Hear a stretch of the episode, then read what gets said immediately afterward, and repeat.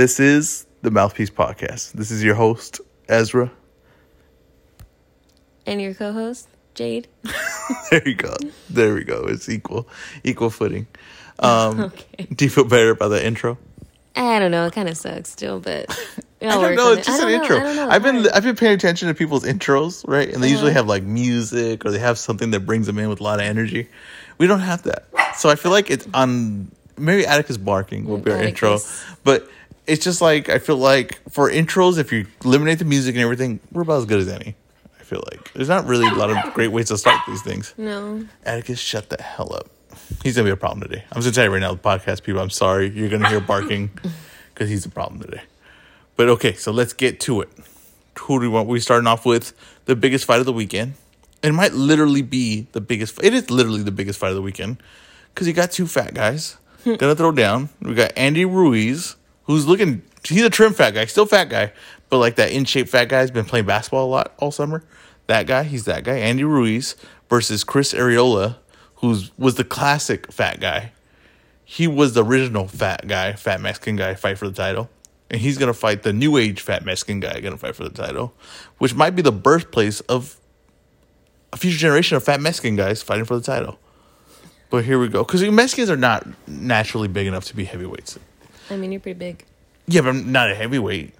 Almost. Well, I'm a heavyweight now, right? But not like a healthy one, right? and what I'm saying is like, it's just there's not a lot of Mexicans that are meant to be 6'3", 250 pounds. Oh. So usually when we get there, we look a little, we look a little heavy. We look a little on the heavier side. There's a lot of a little extra of us. thick. They're- We're thick. We're thick. So this is what this is. These are two thick guys. But Andy Ruiz was once the heavyweight champion of the world. Let's get to stats before I get because I could get going on this. Wait, hold on. Okay. Well, well, well, okay.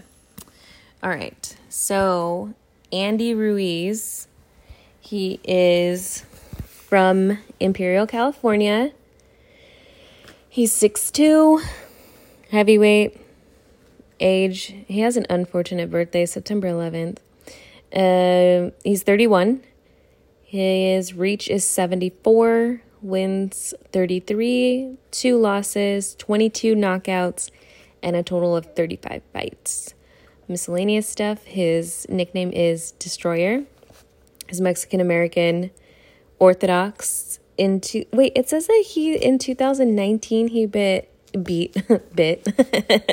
he didn't bite anyone. He, he's not Mike Tyson. Um, he beat Anthony Joshua. Yeah, he did. He was the heavyweight champion of the world. Oh, okay. So then he lost the title to this guy? To Anthony Joshua. No, he lost to Anthony Oh, Joshua. oh, okay. That was confusing. And his first fight was actually at seven years old. What do you mean, like, Yeah, like, like his, amateur? his like, yeah, like his first Okay, fight yeah, yeah, okay. was at seven years old. I was I was laughing. I thought that was hilarious. I think it's pretty common. It's, okay, all right. Well, that's not on everyone's bio. So, do you want me just to read Chris? Yeah, read Chris okay. Arreola. Okay, and Chris Arreola, he's from East Los. Uh, for those of you that don't know, that's East LA. Uh, he's six three, heavyweight. He's 40 years old. Okay, yeah. Yeah. So, yeah. S- Reach is 76, wins 38, six losses, 33 knockouts, and 47 total fights. His nickname is The Nightmare. So, The Nightmare and The Destroyer are going to be boxing. He's also Orthodox. And I'm going to give the microphone back to Ezra because he keeps trying to pull it from me. So, here. I don't keep trying to pull. I was just preparing for the, the handoff Uh-huh, because we were working it with one mic here, one iPhone, basically. Not basically, it is one iPhone. We're working one You iPhone here. have two microphones over there that you don't use. You have to speak up when you say it, but yes. Exactly my point. yeah, you have no, two microphones but I don't know how to set it up to the iPhone or to the computer. That's the problem. But we'll get it figured out. But let's speak on this, right? Andrew Ruiz versus Chris Arreola. A little bit of a controversy, right, of this fight, and what that is because it's pay per view, and Wait, why is that a controversy? because it's a pretty big mismatch on paper. And Chris Arreola is coming off a loss in this fight. Andy Ruiz is coming off a loss. So the fact that it's pay per view that are paying for. Oh, got it. Mm-hmm. You could have just said that. No, but you're not. But they're not losers though. Well, Chris Arreola has been more recently a loser. Not Yeah, a loser as in losing fights. But okay, but let me get to it. Let me tell you why this fight is worth your money, right? Because we have to. There has to be a market, right? And I think that maybe this is the whole Jake Paul thing again, right? For oh, fun, There we go. just a market for fun fights. Is there a market for fun fights? There has to be. And this is a fun fight. And it's a fun card. Like I scouted the whole card. I'm going to break it down for you every fight that's on the card. It's a fun night of fighting. And this is a guaranteed entertaining fight. Whether it lasts one round or 10 rounds or 12 rounds, it's guaranteed entertaining action fight. It just is because their styles are perfect for each other. Andrew Ruiz is an inside fighter, right? Wants to get in, let go combos. Arreola is an inside fighter that wants to get in let go combos. Andrew Ruiz's biggest problem is finding a way inside. Well, you know, Andrew, well, you know what Chris Arreola likes to do? He likes to f- find his way inside. Two guys are willing to go on the inside and trade punches. However long that lasts, that is a combination of a fun fight if you're willing, right? If we there, we know there's an audience right there for the UFC, and those fights end in the first round, right? Guy lands, it's over. First round, people, everybody's satisfied. There has to be an audience like that for boxing, and this is that fight where it could end at any moment. It could be a slugfest. It could be a war. For however long it goes, it's gonna be entertaining. That's what this fight is. Now let's get to what's gonna actually break down in the fight. Now Andrew Ruiz going in here, he's lost a lot of weight he has a new trainer, Eddie Reynoso, who's Canelo's trainer. He's highly motivated, highly dedicated to his craft, and that's what everybody wanted to see what that would look like, right? Because I think he beat Anthony Joshua not 100% dedicated to his craft. Even when he beat him, I don't think he was 100% dedicated. He didn't look like this. And another thing is, he didn't commit to the leg work, right? Or maybe didn't have the trainer that could teach him the leg work to work his way inside that would have been more effective against Anthony Joshua. Remember when he beat Anthony Joshua? Anthony Joshua gave up the ground. He made the mistakes. Andrew Ruiz never gained that ground. So let's say if he has any new weapons going into this fight, it's a that's all that in its lonesome is exciting. Now we're also going to see if Andy Ruiz is still has star power. Is Andy Ruiz going to sell pay per views? Because that's this pay per view is all on his back. Is he going to sell pay per views against Chris Arreola, a guy he should beat? Now, what happens if he does beat Chris Arreola? Well, this is a you know this is leading down to the matchup that PBC sees that I saw a long time ago, and it's him and Deontay Wilder. But he has to look impressive. He has to look like the Andy Ruiz who beat Anthony Joshua, and this is the right opponent to do that. Chris Arreola coming off a loss, but now with Goossen looking to uh looking to get one more run at it. A win versus Andy Ruiz would really, you know, kind of make him.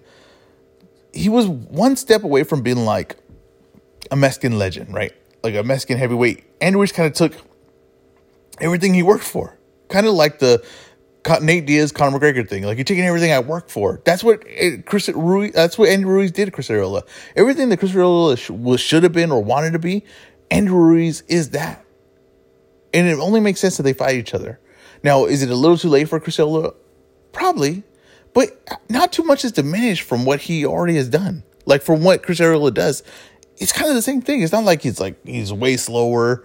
You know what I mean? His uh his legs are way worse or. It's none of that. It's kind of going to be the same Chris Arreola we always had.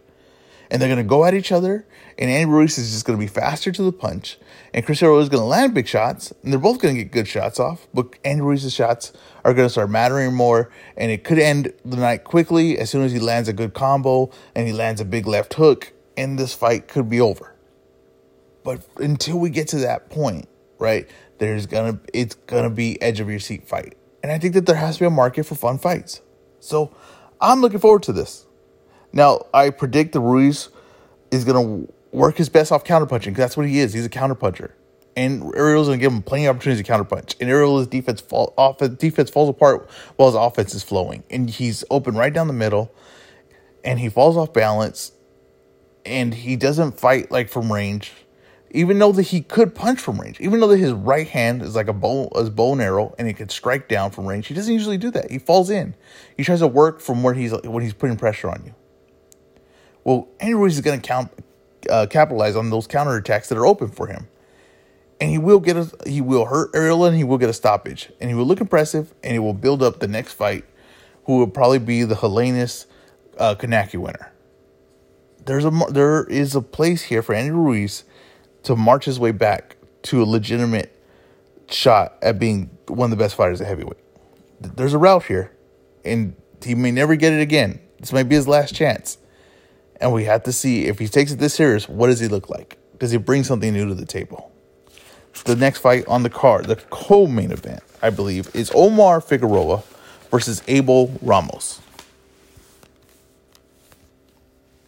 You gotta grab it. I'm trying. grab it. I'm trying. I'm trying. Okay. So, uh, aside from that very awkward mic handoff, Omar Figueroa, he's five seven and a half. I love how he threw the half in there. You want to get Um, yeah, every little inch or half inch, I should say. Lightweight, he is 31. Reach is 73. Wins is 28. One loss. 19 knockouts. 30 total fights. Uh, he's Orthodox and he's from Texas. Actually went to Texas State. No, he went to what's Texas State? What's the other one? Oh, uh, Texas Tech University. okay. Mm-hmm. How'd you know that? I follow Omar Figueroa's career. Interesting. Why? what did he study? I have no idea. Oh, God, that's pointless then. I don't know. Why did you tell us? Actually, okay, so then Abel Ramos almost has no stats. It's really hard to find anything about Okay. him. Uh, so, anyways, he's from Arizona, 5'9, 29, reaches 69, and he's Orthodox. Okay, I think you gave one of the most important stats on there, and it said that Figueroa was a lightweight. But Figueroa's not fighting a lightweight in this fight. He's fighting at 147. But it's important that it states that Figueroa is a lightweight because that is accurate. So there's a thing in boxing here, right, where guys get lazy. They want more titles? Or they just don't want to lose the weight? They don't want to lose the weight. Hmm. That's the problem. Guys don't want to lose the weight. Why don't want you, Why don't you want to lose the weight? Because that's hard. It's hard to train, get better, and lose weight. But you know what? Usually that that means when you're losing the weight is that you're at your absolute best because you're going to be in your best shape, and it had a hard work to get there. And it's a different mindset, and also the what's the advantage that Figueroa always had was he was bigger than everyone, and his power mattered at those weights. Now at 147, his power doesn't matter. It's not even. I would say that he was is not even really considered a hard hitting guy at 147. But at 47, isn't that the weight that you normally walk around at? So isn't that like his normal weight? Yeah, I would say it's a comfortable weight to walk around in, but that means it takes away the advantage because the guy he's fighting doesn't walk around at that weight. The guy he's fighting is cutting to that weight and is gonna come in the ring heavier, like probably 154 to 160. So he's coming in as a smaller man. Also, with that is Figueroa has bad hands, so he's lost his power. Also, Figueroa last fight didn't have a trainer. He just kind of trained himself. He's had some problems outside the ring. All these things, right, which seems like it could be a competitive fight. It should be an entertaining fight, and it will be, right? How does that work when people don't have trainers, though? He They don't do that well, right? no, it doesn't do well at all because no one's there to push you, and no one's there to tell you that this doesn't work, or no one's there to give you harsh truth. And some guys have trainers, and they're just yes men, and they're just like there's no trainers. But, but Omar really didn't have a trainer, and now supposedly he's in camp, and I think he's in there with, I want to say Joel Diaz, um, and I think he's he's putting it, he's putting in that work, and he says he's never felt better, he's never been healthier, and I hope that's the case. And Abel Ramos is a guy that's come up short on every big opportunity he's had. But he's been competitive in every fight he's been in. He's never been like, to me, even the you guys fight, like where he hurt you guys a few times, it was competitive. It was a competitive fight. Abel Ramos is in there. He's big. He's big for that weight. He's got some pop. He's got skills. He can box. He can fight from a distance. And Omar Figueroa doesn't really.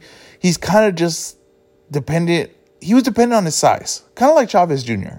Dependent on his size and being bigger than everyone. But now he doesn't have that. So now Omar Figueroa doesn't really have skill. Kind of horrible defense. Kind of loses his upper body with his lower legs. Kind of uh, doesn't have precise attack. Kind of just puts pressure on you. He doesn't create openings or he doesn't fight to, from a distance to have openings. No, he puts pressure on you and he tries to sneak shots in for being close on you, which is an interesting technique and not much, not many people can do, but he can do. He, he's all right with it, but he puts himself in so many bad positions. And it's just that Abel Ramos can really pop. And if you put yourself in a bad position with a guy that can pop, it's going to end up bad for you. Abel Ramos is going to catch him in this fight. Now, will it be entertaining till we get to that point? Will it be back and forth till we get to that point? Yes, because PBC is trying a new method of just putting great matchups together. Maybe not fights that are legitimately for a title or not even legitimate contenders for a title, but they are just good matchups. And I think that we got away from that for a little bit of just good matchups, good even matchups. That's what this this night is. It's good even matchups.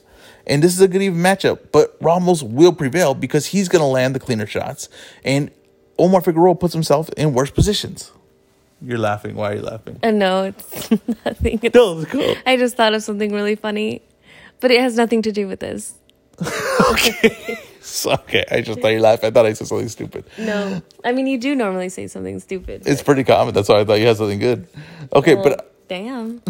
so I have Figueroa winning. The, I have I'm sorry, Abel Ramos winning this fight by stoppage. Now the counter would be that Ramos loses himself to the pressure. He breaks. Figueroa takes uh, control of this fight, and Ramos ha- has to look for a late round stoppage to get the, uh, to get the win. And Figueroa walks away with a decision. I don't know if Figueroa has the power to hurt Ramos. I don't think he does. I don't think he has that kind of power anymore. Um, but I expect Ramos to land big when Figueroa gets off balance with his upper body and to win this fight and get another shot at a decent contender. Next fight on the card is Sebastian Fundora versus Jorge Cota.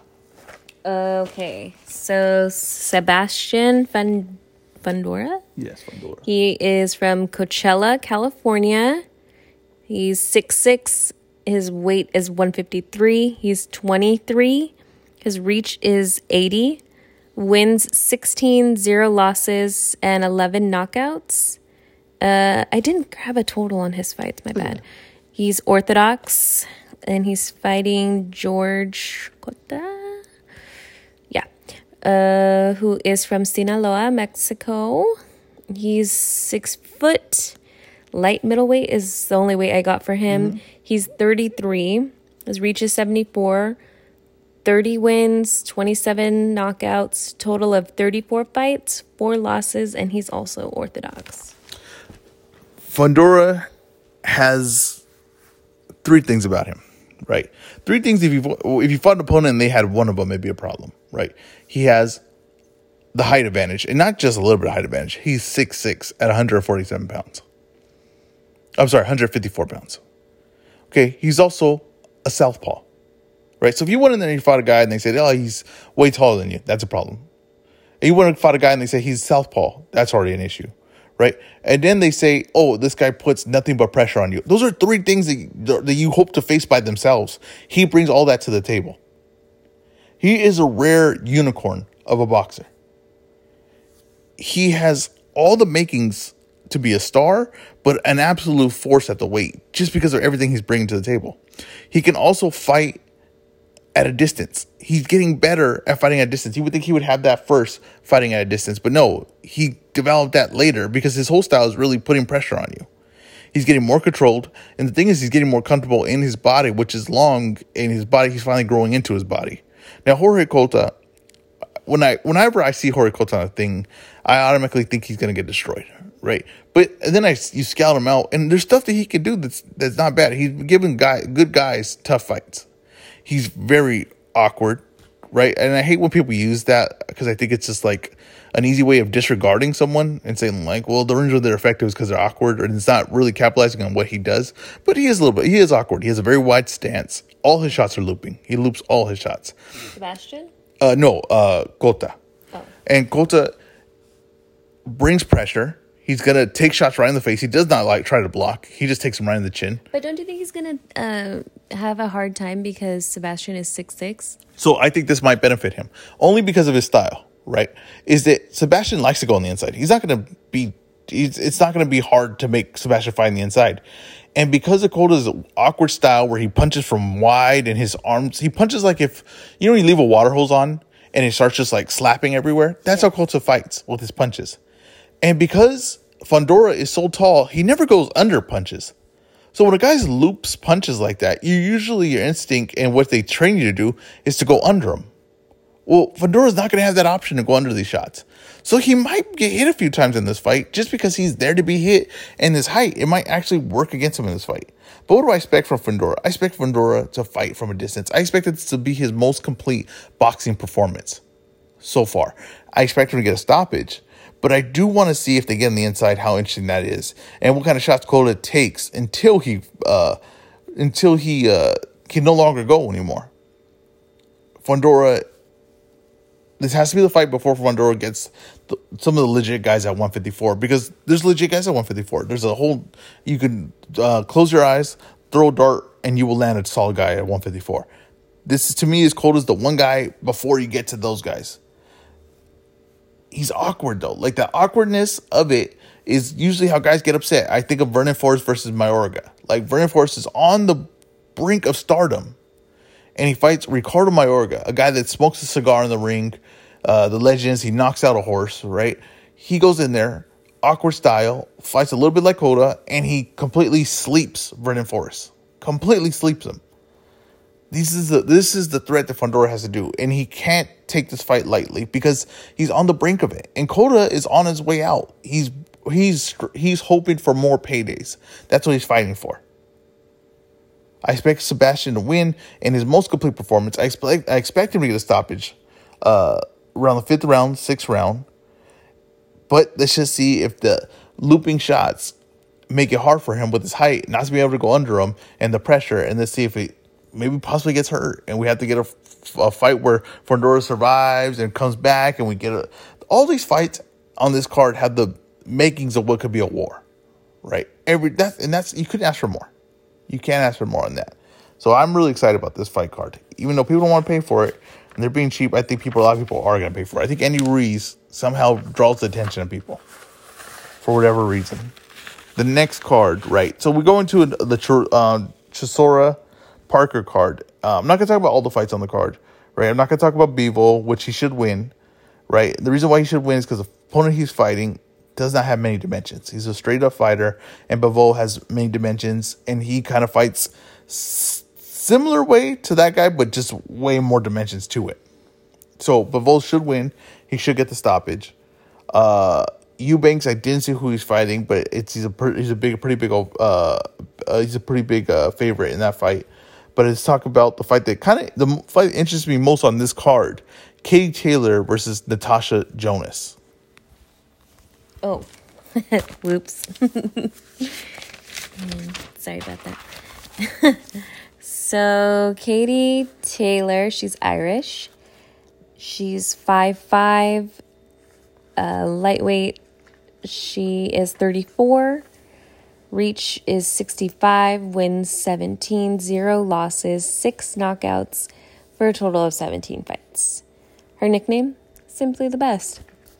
Simply the best. She's Orthodox and fighting Natasha Jonas, who's British, 5'8. She's 36, 130 pounds. I couldn't find her reach. Her stats weren't complete, but anyway, She's nine wins, one loss, seven knockouts for a total of 11 fights. Southpaw. Okay, technical difficulties, right? I had to do this part over because Atticus flipped out. He's still flipping out right now. As we speak, he is flipping out. But that's all right. I had to get back to this today. Got back to it. Had to regroup. Now I'm back to it, right? We got. We're talking Kate Taylor, Natasha Jonas. Probably the most interesting fight in the card. I think Kate Taylor. Uh, probably one of the more most talented women in fighting. Her, Claressa Shields. So the, uh, that's the debate right there. Probably not the weight where they can fight each other. Definitely not the way they can fight each other, but they can compete against each other. And the way they're going to do that is by fighting opponents and how effective and dominant they are against these fights. And Natasha Jonas is um, she's there because Kate doesn't have a lot of opponents to fight. Natasha Jonas is a uh, was a, a, Olympian standout, right? Olympic standout, amateur standout. Uh, it got off to a little rough patch in her career, right? But is now hitting a good a, a, good stride, and she just had probably the you know to me the women's fight of the year, and definitely the number number two fight of the year last year versus Terri Harper. And it's a it's a style that you know she's she's fighting a heavier person than Kate Taylor than the weight that she's been fighting in. But because of the performance she had, and because Kate Taylor doesn't have a lot of opponents to fight, this fight makes sense. Kate Taylor is, you know, she fights like she's sprinting. Her attacks are like a sprint. She's very technical. Uh, she's light in her feet. She's bouncing in and out, and she she's has more physical abilities usually than her opponent. Now Natasha Jonas is she has physical ability. She's not as fast as Kate Taylor, but she's she's she's sneaky. She's technical. She can uh, hunt you down. She has a solid uh, straight left. Um, she she she puts a straight left to the body to the head. She's a good fighter. She's a good fighter. She technically she's a good fighter. Now, does she have the physical? Like she's not as fast as Kate Taylor. No, Kate Taylor's gonna win on this fight just on combinations alone. But is Natasha Jonas smart enough to set up the shots in between? Yes, she is. And the same thing she did with Terri Harper, where she put the pressure on Terri Harper, but she also added dimensions of jumping in, pulling out what she usually does. She jumps in, hits you with a shot. She pulls out slightly, not all the way, just slightly. So where you're missing, and she has another opening for her shot. It's a, it's a, it's a, it's a, it's a fun matchup. It's a matchup that I want to see how it plays out. Uh, Kate Taylor has good power, good speed, and she just really these are the fights you know that are going to draw people's attention into the, the fight game and it's a big fight to me in england in europe but it's just going to depend on you know the performances given right? I think the women's boxing is is on its way up. It just needs more talent and it needs more of these kind of matchups and that's what Kate Taylor was talking about. She says more people like the people these two fight each other more people with big names fight each other and they don't just eliminate weak competition. The bigger this, this boxing will get for women women's fighting, and it's not nowhere close to how big MMA's women's fighting is, but that's the correct way to do it. Is the way they do it. They all fight each other, and that's where you you don't have the same depth of you know of uh, talent as the men's division. But if you're fighting the best and constantly fighting the best, you can watch the same fight you know numerous times because they're so good. And like you got McCaskill who lost to Katie Taylor and never won a, uh, you know never won that big fight, and then she beats Braekhus, and now she's considered a threat to Kate Taylor. Now she's known, and now she's, even though they fought already and Kate Taylor won, it's still look at an interesting fight. That's just what happens. As long as you have the people that are winning fighting each other, it, it, you can't go wrong. Now I think Kate Taylor's gonna win this fight, like I said, because she throws better combinations. She's faster.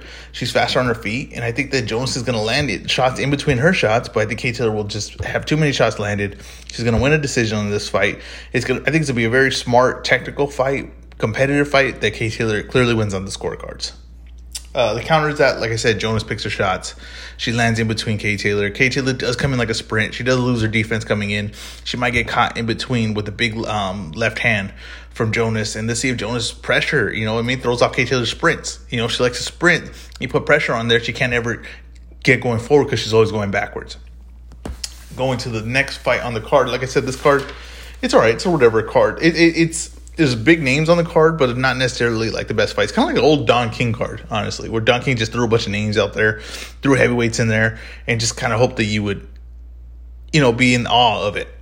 And what we got here is Derek Chisora versus Joseph Parker.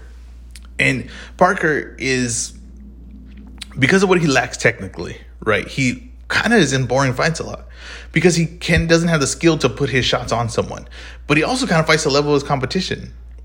And if it's, the competition is better and the competition is better distance themselves, it kind of allows him to do good things like he did against Anthony Joshua, like he did against Whyte, Dillian Whyte. Now he lost both those fights, but he was in them. He was competitive in them.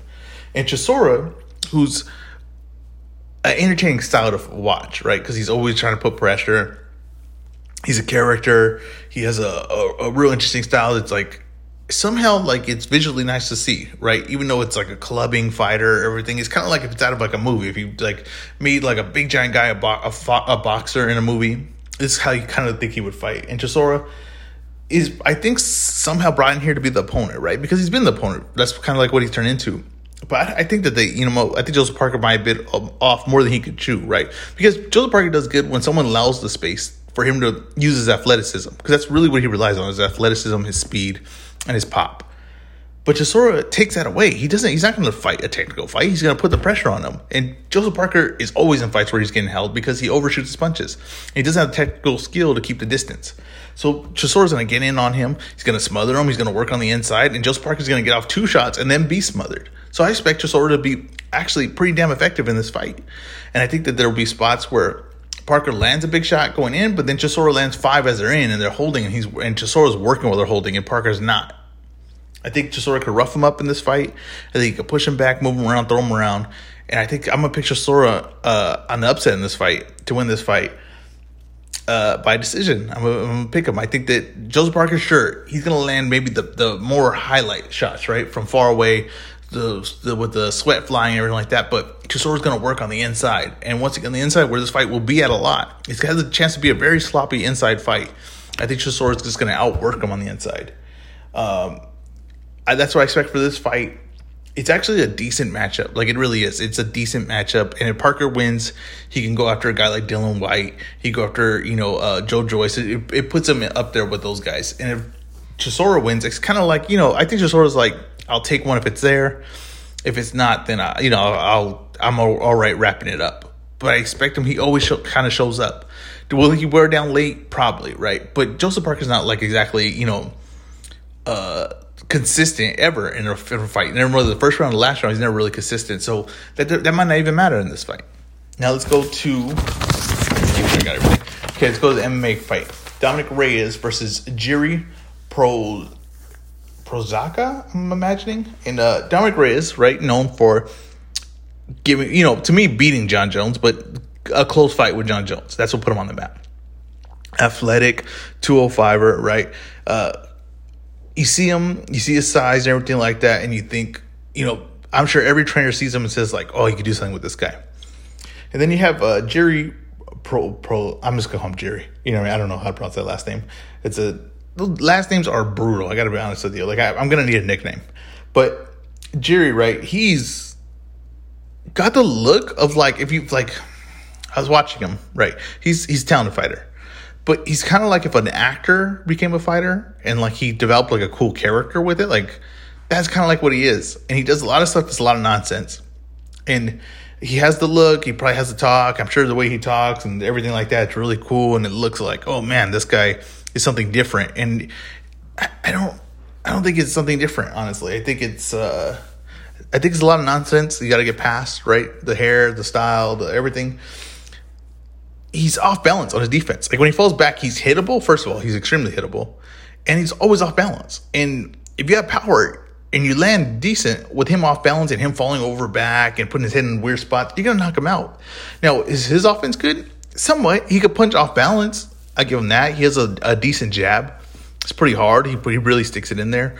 Um, his kicks come from the same. He don't have to change his stance much or do much motion to get a kick from a punch. So he kind of mixes that up. Like that's kind of confusing when you're in front of him. But I think Dominic Reyes is just going to move around because Dominic Reyes is pretty good at moving. He's pretty good at moving, and also he's southpaw.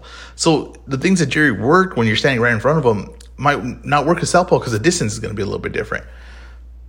I think Dominic Reyes, just the more disciplined, the more technical fighter, is going to win this fight. Now, saying that, Dominic Reyes got knocked out by um, Jan, right? And that because Jan's a little bit unconventional. But I just think that Jerry has too many mistakes defensively. I think Jan's a little bit better defensively than Jerry is. And I, I get the hype on Jerry. I get like w- what it looked like when he fights guys, but he gets hits a lot. He's out of position.